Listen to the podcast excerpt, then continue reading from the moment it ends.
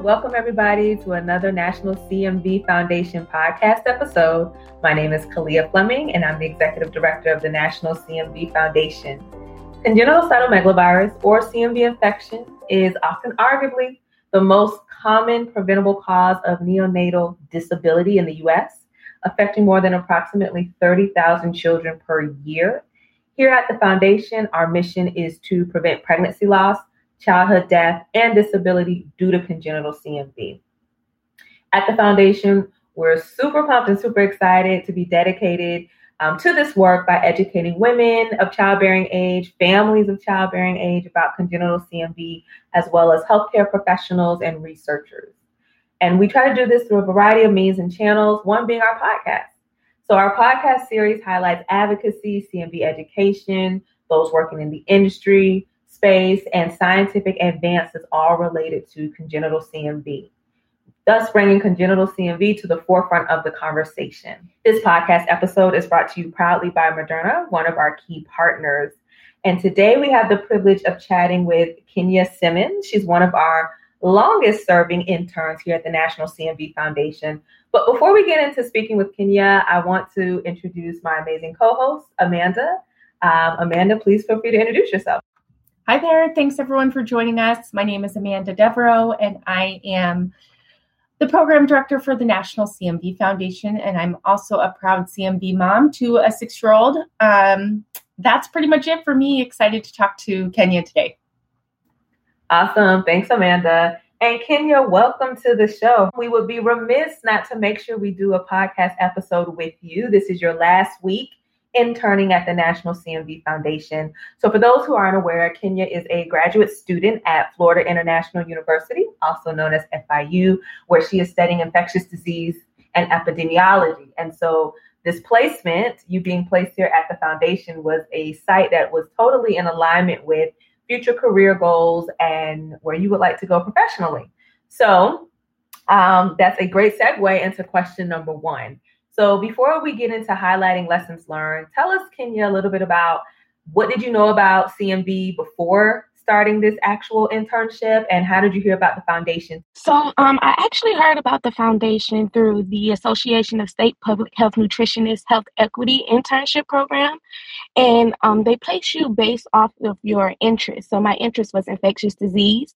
And um, I was initially interested in HIV, but at the time they didn't have any sites. So, um, she let me know about uh, the National CMV Foundation, and I took a chance, and I have loved it ever since.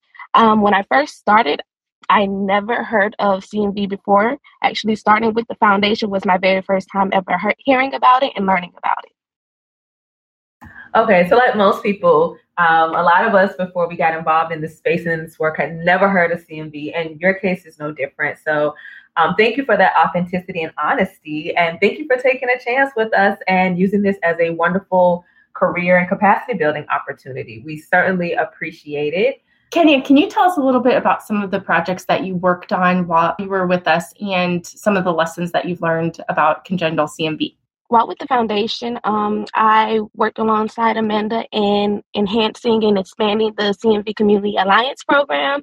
Um, I, helped, I helped her out with editing the, the application for the 2022 year, um, creating a, a better way of for the members to report their monthly progress. Um, I also worked along both of you alongside both of you guys with the late onset hearing loss week planning. Um, I created some of the infographics that would be posted on social media for that week. I also help with um, revision edits and literature review for the recommended universal screening panel. And as far as some of the lessons learned, uh, two stuck out more to me throughout this whole process, even from when I started in August to now. And those two was the importance of effective communication, especially when you're like a source for health information. And the reason why that's so important is because you're putting information out there about CMV and different health topics, and you want your audience to trust you. And in order for them to trust you, the information that you put out has to be accurate and easy for them to understand. Another lesson that I learned was um, the, imper- the importance of program evaluation as it helps determine what works well and what um, can be improved. And this is very important because you have programs put in place that are supposed to be uh, that are supposed to reach certain goals, and if those goals aren't met, then the program is really is the program really effective? And I'm so glad you said that, Kenya, because I think it's key when we think about program planning and program development. You always want to ask, is there a need, right? But you always want to ask, in addition to, is there a need? If I create said program, implement said program, what is the impact? And those are different than outcomes. And then what is the overall effectiveness? Did it achieve the overall goal that it was intended to achieve or plan to achieve? So I'm really glad to hear that you gain those skills because it's going to be key moving forward um, in your public health career. I also think it is super timely and so important that you mentioned effective communication and having that rapport built, that trust earned, that trust built from the organizations that you're getting this information from because you know we're all still living in the land of covid and i think trust and misinformation and who to trust is something that's really, really key and important that I think many folks' eyes have been open to as we've navigated the season. So I'm grateful that you mentioned that because I think that's an awesome skill and a trait to have as you think about moving forward as well. So I'm glad and I'm super proud of the work you were able to do here with the foundation and how that was able to to shape you personally. And so tying into how that shaped you personally, you were honest and said, you know, your heart was was initially set on the HIV/AIDS space. Um, and so, tell us a little bit about, since that isn't necessarily the space, but there can be some, um, you know, things that may be similar in the public health realm. How did this experience overall shape you?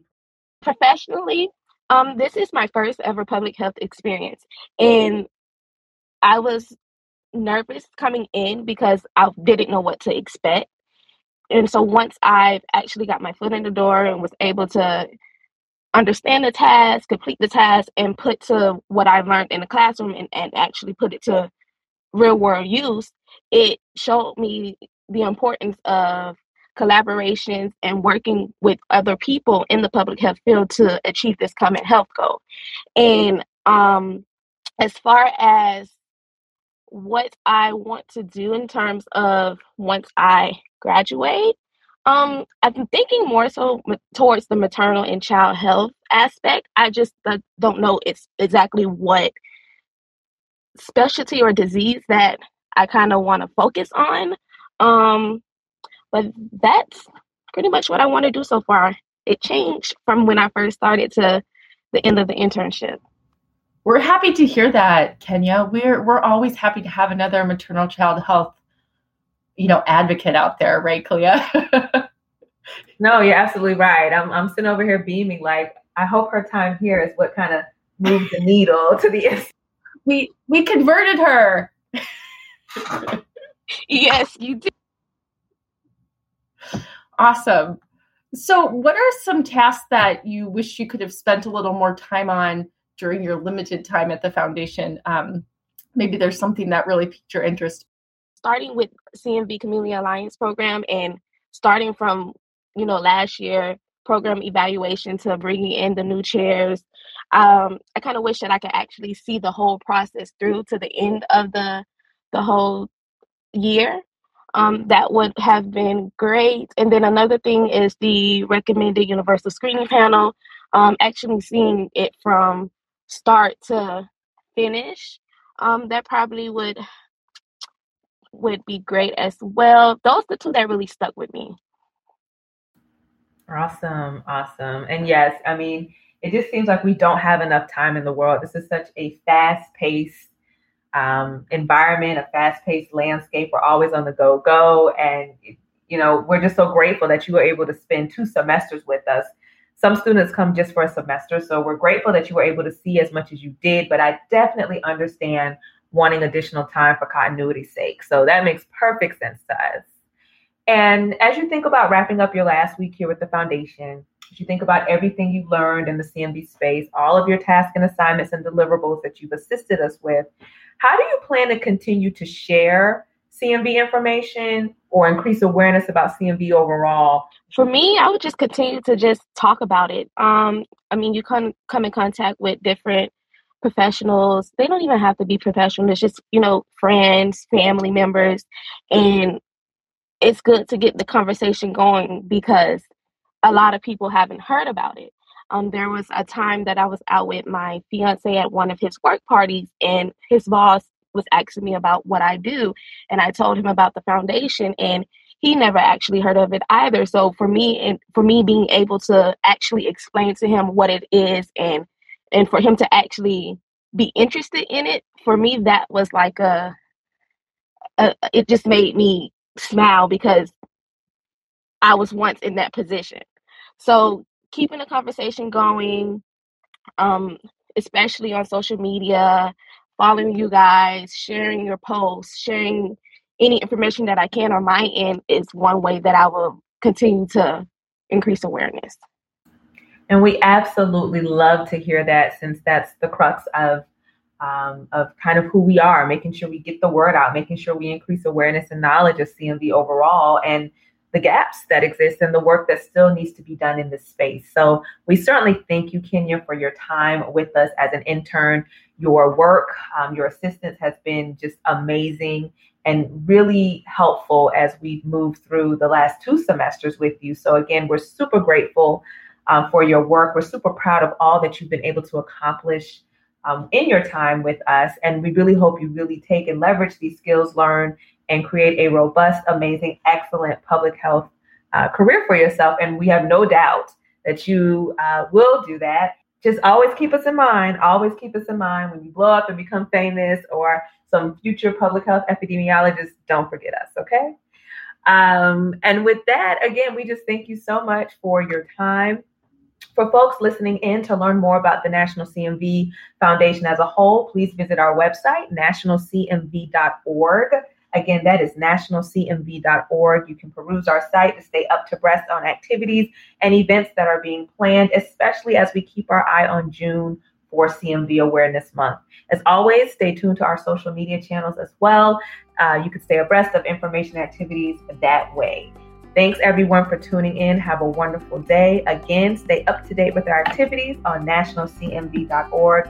And we look forward to our next podcast episode and we look forward to you tuning in as well.